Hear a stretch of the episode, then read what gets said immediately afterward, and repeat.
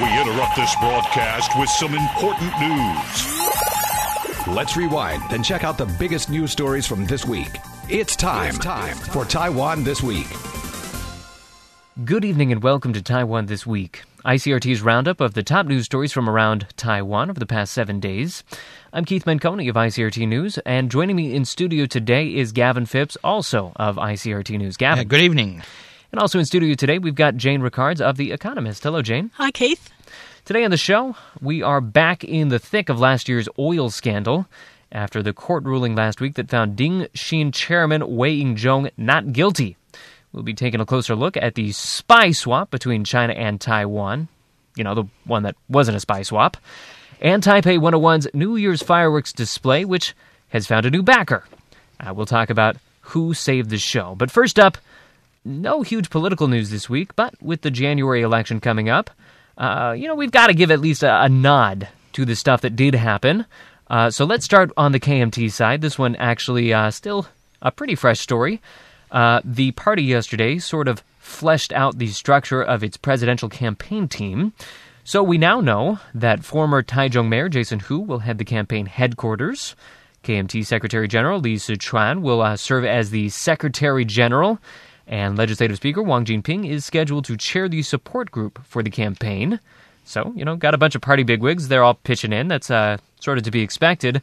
Uh, but maybe what fewer people were uh, expecting was another name that's on the list. Gavin?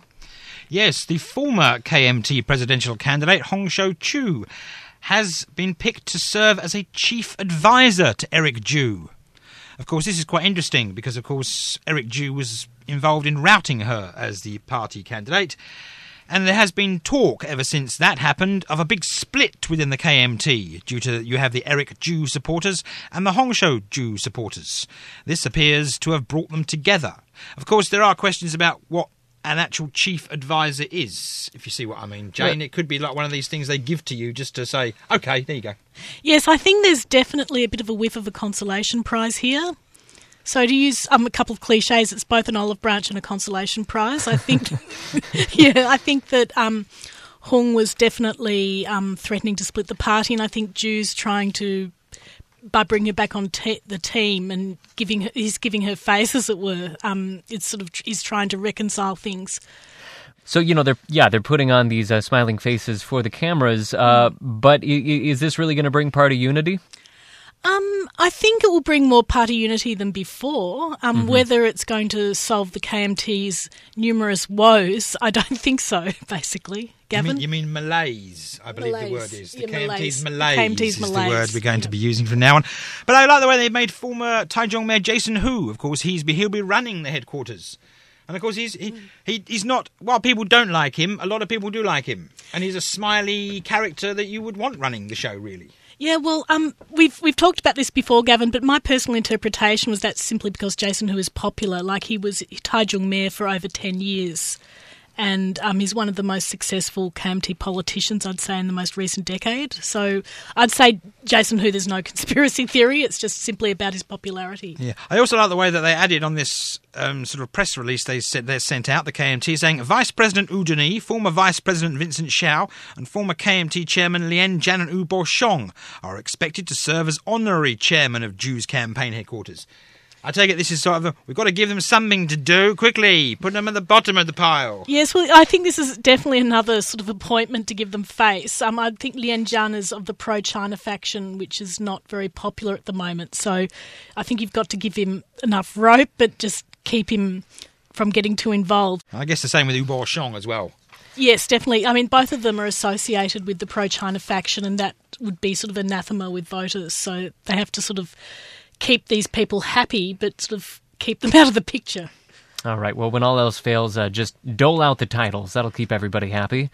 Staying with politics uh, for just one more second. Uh, this one isn't exactly on the DPP side of things, uh, more like a series of attacks back and forth between the DPP and the KMT. Uh, so, some DPP lawmakers are accusing KMT vice presidential candidate Jennifer Wong of speculating in real estate. Uh, and allegations and retorts from the KMT have been swirling around all week.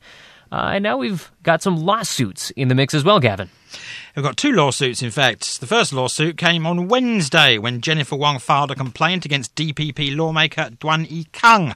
She filed that at the Taipei District Prosecutor's Office, and she said she was forced to do it because the allegations being made against her and her family regarding the alleged purchasing and then selling of military housing units were not true. She hmm. didn't do it, apparently, according to Wong, anyway. Well, Wong filed this on Wednesday, and then Thursday this week, two DPP officials, both lawmakers, they filed back with their own lawsuit. Basically, it followed the lines of Duan Yi-kang's comments that Wang and her family had used her post as Labour Minister from 2008 to 2012 to buy military property, old military housing, which of course still exists here in Taiwan, and the land it's on. Like I said, she denied it. She filed a lawsuit against Duan, and then two other lawmakers came out and said, No, we're going to file another lawsuit against you, accusing you of fraud and forgery this time. So if you're keeping score at home, that's a lawsuit for the KMT and a lawsuit for the DPP. It's So- 1-1. 1-1. We're 1-1 right now. We are. We're tied up at half time. I do feel it's only half time, though. Uh, Probably, yeah. We- These things do have a, a- tendency of snowballing. And just so people know, I mean, it would. Uh, the illegality here, if there is any illegality, would be the fact that it's illegal to sell these military homes uh, in less than five years after their purchase. That's Well, the idea. That's part of the question. There's other questions about because they're restricted to who can buy them. I see. So there's questions about that, and of course, Wang's husband actually works for the Judicial Yuan's Ethics Committee. So when one works for the Ethics Committee, one comes under the spotlight a bit harder than other people, I would presume, because right. you're meant to be somewhat ethical. All right. Well, it's hard to know how much these kinds of back and forths are really going to matter come election day. Uh, we'll just have to wait and see. Uh, next up, a blast from the past we got this week. Uh, this week, we took a break from worrying about our lead water pipes and mislabeled Japanese produce and jumped right back into the scandal sensation of yesteryear. That's right, Dingxin Oil and Fat Corporation was blowing up on the scandal charge just a little more than a year ago on allegations that it had sold cooking oil mixed with animal feed oil. They're back on top once more after the company's former chairman Wei Ying-jong, along with five others, were found not guilty in a ruling by the Zhanghua District Court due to lack of evidence. Uh, so that was about a week ago. Of course, since then, uh, the ruling has unleashed all kinds of public outrage. Uh, clearly, lots of folks uh, eh, were expecting a guilty verdict. Uh, but before we get to that, uh, let's back up for just a second and get everyone caught up. So, Jane, i- i- let us know exactly what was the prosecution arguing and why was the judge not convinced. Well, the prosecutors were basically arguing that the food safety and sanitation laws should apply for raw materials as well as finished products in food. But the defence argued that it should only apply to finished products. And the ruling was eventually based on the argument that as long as food manufacturing met the legal sa- safety levels for products, there was no violation of the law.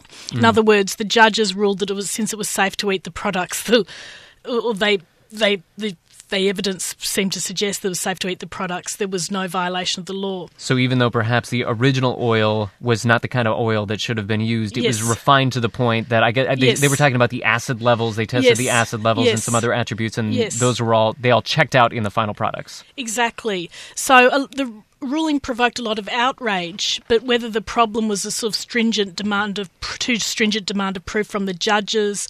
Or the prosecutors failed to produce insufficient evidence, and perhaps their um, investigation was a little bit rushed because of all the sort of immense public pressure on the case, or whether the, judges had sort of a debatable reading of the Food Safety and Sanitation Act. It isn't really clear.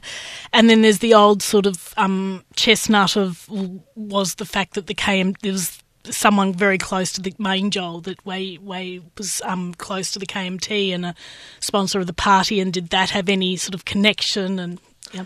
Right, yeah, this is a case that brings up uh, all, all of those things, Yes. and they're all very sensitive issues here in Taiwan. So the the outrage this this week was absolutely palpable, uh, and, and and I think that the place that a lot of people did go to very very quickly was this idea of uh, collusion and uh, you know uh, crony capitalism, uh, cooperation between the government and this corporation to kind of cover its tail.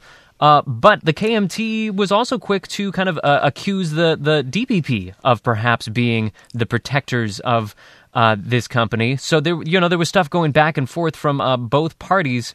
Uh, which party do we think this is going to hurt more? And the KMT definitely, and um, I would say the food safety scandals was a big contributor to the KMT's losses in the municipal elections last year. And as Taipei Mayor Ko Wen-je recently noted, it's probably also now going to be a factor in the presidential election. So for that reason, I'm personally very sceptical that the KMT had anything to do with the ruling because it, the ruling hurts the KMT's interests more than anyone else. Right, it's radioactive at this Yes. point. But what was quite interesting, the prosecutors, prosecutors, while stamping their feet and going, "We will appeal, probably, maybe," they also accused the court of violating the basic principles of a fair trial, which was quite interesting because they accused the judges. Of course, Taiwan has j- judges at its trials, not juries, and prosecutors accused the judges of failing to consider all the defence's arguments and also of ignoring the testimonies of several major prosecution witnesses all of whom they say were either experts in food safety or scientists. All right, so uh, really a, a lot of question marks uh, rising up ar- ar- around this ruling. Uh, and it, it's led to calls for deeper reforms. Whether you think that the problem here was, you know, the judge, or whether the problem was the laws itself, perhaps were not uh, written strictly enough. Uh, what were some of the reform calls that we heard this week? We've got the Food and Drug Administration this week is seeking a bill to allow for the confiscation of all legal profits made by companies that violate the Act governing food safety and sanitation. And that would already matter. That sadly, that well, sadly, however you want to look at it, that sort of call from the FDA was vilified yesterday, Thursday, when the Supreme Court over, overruled an extraordinary appeal, not just a regular appeal, this was an extraordinary appeal because it was put together very quickly, to confiscate 1.8 billion NT from the Chang Chi Foodstuffs Company. So this is a whole different scandal we're talking about We're, now. talk- well, we're, talk- we're still talking about tainted oil, but this, of course, was 2013's tainted oil scandal with the Chang Chi Yes. Foodstuff. Going back even further. Scandal. Yes. Which is quite interesting because the, the, um, the Supreme Prosecutor's Office basically took this to court saying, okay, look, we want to confiscate 1.8 billion NT from this company that has, was found totally guilty of using illegal carcinogenic colouring agents in its oil. Yeah, hmm. Their- the company chairman was sentenced to 12 years in prison. Now, the interesting thing is the Supreme Court said no, you can't take or confiscate the 1.8 billion NT from Changji Foodstuffs because it's a company. And current laws state that the confiscation of illegally obtained income can only be carried out when you're dealing with an individual and not a corporation. Yeah, I think yeah, I read that too, Gavin, and I think that's sort of an example of sort of the ridiculousness of the laws and the way they need to be reformed. And that sort of brings another question into my mind: is um, how effective are social movements in just boycotting court rulings? I mean, I think that points to the fact that institutions in Taiwan are still fairly weak, and there's always a chance that sort of populism will sort of prove to be more stronger than the law. And that, in a way, is dangerous. But at the same time, the sort of antiquated and really ridiculous laws are also a, a worry too. So it's how you get that balance. And obviously, you need more legal reform. But They um, did push for, um, in fact, I believe it was next February next year. Um, the FDA are opening up private testing labs for all food companies, and companies that earn or are, are, are so big, not like Bob's Fish and Chips, for example, but a largish company will have to have will have to send its products to these independent laboratories for testing. But again, the issue is how effective is enforcement, and if if these private companies actually find wrongdoing, it's What still can they do, Yeah, the question yeah. is still how it will be handled, and can really good lawyers talk their way out? Talk, you know, can the company talk its way out of that with really good lawyers? So Yes, that means there's probably more taint to come. Whoopie doo. Indeed, and uh, well, I'm sure that this happening so close to the election, we're going to be hearing an awful lot more about this. It's going to rear its head once again. Uh, but for now, we're going to take a quick break. Uh, when we do return, we've got the spy swap that never was, new stops on your high speed rail trip, and a guardian angel for the 101 fireworks show. That's all coming up after the break.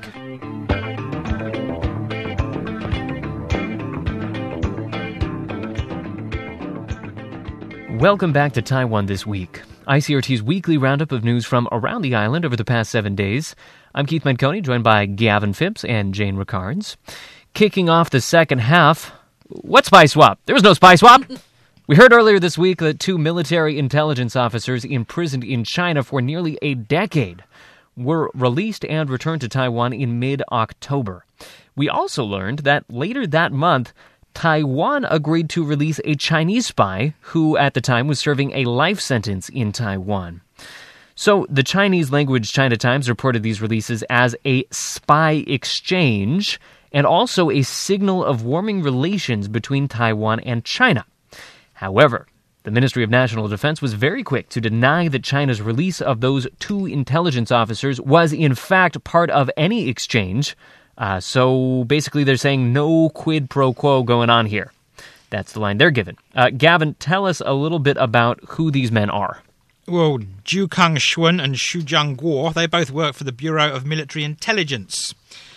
And they were captured or arrested or detained by Chinese authorities in May of 2006, reportedly somewhere near the border between China and Vietnam. Okay, so very cloak and dagger stuff going on here. Or maybe they just wanted some nice spicy noodles. Another don't know. possibility. Another possibility. But we don't know. So basically, that's all we've got. They were captured in 2006. They went. They were detained for a decade, basically, nearly. They were found guilty, basically, straight away, chucked in prison for life, basically. And then, of course, this incident happened when apparently. Well, there's the question, now. Was this arranged before it was arranged for the Ma-Xi meeting, or was this arranged after the Ma-Xi meeting? Right, because there has been uh, some reports that are kind of tying these two events together. Basically, uh, that narrative would go that thawing cross strait relations has led to a Ma-Xi meeting, and that Ma-Xi meeting kind of got the ball rolling, perhaps, on uh, this spy swap. But, you know, first we have Ministry of National Defense saying this is not a spy swap, and then we also have some problems uh, with that timeline, given the fact that this happened in October and the Ma-Xi meeting was in November, and we don't really know when the Ma-Xi meeting uh, was agreed to. Uh, so, uh, Jane, what, what do you see in this whole big mess? Okay, I really don't see any connection with the Ma-Xi meeting. Um, there could be a very vague connection between Ma's cross-strait warming policies, which started in 2008, and the spy release. Like, if you compare the Ma administration with the Chen Shui-bian administration, well, obviously, Ma's 23 cross-strait agreements signed are unprecedented and historic, and there has been a, th- a significant thaw with China since Ma took office in 2008.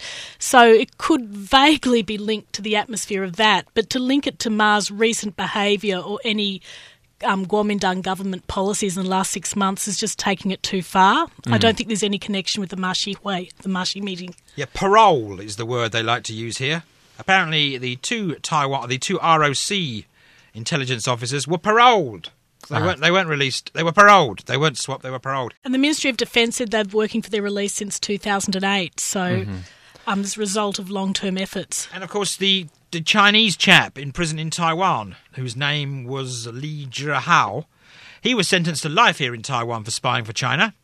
And apparently, he was paroled as well because apparently he'd requested parole numerous times before his release in October. All right. Uh, well, maybe one point of significance that we could point to then is uh, official sources are saying that uh, these two spies that were just returned to Taiwan were the last two Taiwan spies uh, detained in China. Well, the last two military intelligence. As Okay. in they're paid by the Military Intelligence Bureau full time Right, perhaps- employment. perhaps there were folks Nobody that were helping them out. Well, nobody knows whether they were they were paying people and they're in the big house now, so to speak, in China. I don't know how you could say they're the last two spies because if you've got spies, you basically don't tell people they're there. So I don't. Yeah, that's what I meant. These were the two that were paid by the Bureau of Military Intelligence that are Well, on that's what- record as being employed for their full time job. Yes, but how do you know the Military Intelligence Bureau doesn't have more people there? That I mean, that's the whole point of spycraft. You That's that's that's kind of why it's all ridiculous Yes. for all of us trying to make sense of this Yes. event because it's a spy event. We don't know what happened. Last up for today, rounding things out, we've got uh, two kind of smallish stories that we're going to hit real, real quick. First up. Well, okay, I, I guess I shouldn't call it a smaller story. It's not a smaller story if you live in Miaoli or Zhanghua or Yunlin, uh, because now you've got your own stops on the high speed rail system. Uh, Gavin, uh, those opened up Tuesday. Yeah, they opened up Tuesday at stop in Miaoli County, Zhanghua County, and Yunlin County. Three new high-speed rail stops. Woohoo! If you live in those counties, great. If you're travelling from Taipei to Kaohsiung and want to get there quick, not so great, however. Well, they say that they're going to maintain the. Well, uh, there's been a reduction in the number of superfast trains from Taipei direct to Kaohsiung, stopping only at Taipei, Banqiao, Taichung, and then Zuoying. Mm-hmm. 30 percent of those trains have been cut because of these new stations. So you know, but while it might leave some people fuming, the High Speed Rail Corporation have said these new stations will boost weekly travel passenger volume to around 140,000 or above. 140,000 or above. And uh, that's going to be important for the tai- Taiwan High Speed Rail uh, because, of, of course, of their financial troubles. They've struggled to get that ridership up as high as they would want to. Yeah, but I mean, I mean, who knows with these new stations? I mean, well, I'm not dissing anyone that lives in Yunlin. Obviously, Yunlin, compared with the amount of people that would travel from Taipei to Taichung, Taipei to Kaohsiung, even Taipei to Zhanghua, there's lots of industry in Zhanghua. There's lots of industry in Yunlin, but there's slightly more sort of people that would tr- need Commuter to, traffic. com- people would need to travel to Yeah. Zhanghua type of Yeah. businesses. Whether Yunlin will actually make much of a difference is beyond me. And of course, they're pushing Miao Li for tourism. Do you want to say something? Um, my only comment is, I think on the whole, it's going to be a plus for business and for tourism and investment. But a few negative um, sides to it, as Gavin pointed out, is that you there'd be less express travel from Taipei to Kaohsiung, and let's not forget that Taipei and Kaohsiung are kind of where all, all- most business is happening. So you still need those sort of express routes. And secondly, from my memory, it was only something like half an hour to travel on local train from um, Taichung to Zhanghua. So, do we really need the extra stop with Zhanghua, which will really hold up the travel time when there's just not that much difference between getting off at Taichung and catching a local train? That was my thought. What my question was, though, of course, we did speak about this, Keith. How many people in Taiwan can actually name the capital of Yunlin County? Can we ask our local person in the studio? Can you tell me the capital of Yunlin County, Ping? Ping Ping, uh, uh, engineer extraordinaire, sitting here. Oh no! No, you see, Oh, no, no. you can't. It's Douliu. They play baseball there. Douliu. I didn't know. I did. Yes. You see, there you go. So, Yunlin, my, my point exactly. All right. Uh, we're just going to let that point speak for itself then. And move on to our final story. For the broadcast version, anyway. Well, it was looking uh, a little iffy for the future of the Taipei 101 New Year's fireworks display. Recently, the company had warned that Taiwan's gloomy financial outlook was making it difficult to find a, a sponsor for the event. Uh, and they even warned that in the future, uh, they may have to convert the proceedings into an LED show. Uh, basically, you know, just lots of LED flashing lights instead of big boom booms up in the air. Uh, I think there were some environmental concerns uh, in the mix there as well, but firework lovers can heave a soot filled sigh of relief. They have found a backer, and the backer is, drumroll, drumroll, Gavin. It's Yeah. not Gavin. Gavin, who is it? It's well, it's depending. I don't. I don't really know how you say the name of this company. I will admit, it's either Bung Bung Aim or Bung Bun Game. to be honest with you, that's the name in English. It's a local company. It's a local tech company, and they've stepped in with a 45 million NT needed to cover the cost of what is a huge fireworks show. I mean, 100,000 people, more, maybe 200,000 people flocked to the east of Taipei on that night to see the fireworks display. The price tag that uh, I saw reported in the Central News Agency was 45 million NT. Yeah, yeah. So it's up there. It's an expensive it's event. expensive shape. But, you know, it gets the bodies out, you know. Right, and I, I actually tried to uh, interview the management of uh, 101 just to, to get their take on the uh, whole you know LED plan. They did not want to talk to me. So uh, my sense is that perhaps I'm just speculating here, but perhaps they never really wanted to do uh, the LED show. That was just kind of a way of fishing for uh, a, a new sponsor. But they got one, so uh, we're going to stick with uh, the good old fireworks. Uh, Gavin, what do they have on display for us this year? Oh, apparently it's going to be 238 seconds in length. That's the longest fireworks display ever at the 101 since the building was inaugurated on December 31st of 2004. And the theme is Nature is Future. Nature where is they'll future. be firing off fireworks in the designs of fauna and flora in order to raise environmental awareness. What the smell of cordite has to do with environmental awareness, I don't know. Hey, if it's an explosion in the shape of a flower, it's environmentally friendly, all right? That's how it works. That's how it. I'd still like to know how the name of this company is A Bunga Bung Game or Bung Bung Game. We'll have to call them up. We'll do something about it. Anyway, just in case anyone's interested, they were established in 2008. They're a software developer company, and apparently they've created several apps for Android, iOS, and Windows platforms telephones. There we go. That is Taipei 101's guardian angel right there. Last up for the show today, for our podcast listeners, we've got your other news for the week right here. We're not calling this uh, the funny bit anymore. It's just, you know, lighter side, other news, that sort of thing. Today, uh, we are going to be celebrating the prolific talents of one working professional. Gavin, uh, what is the profession in question?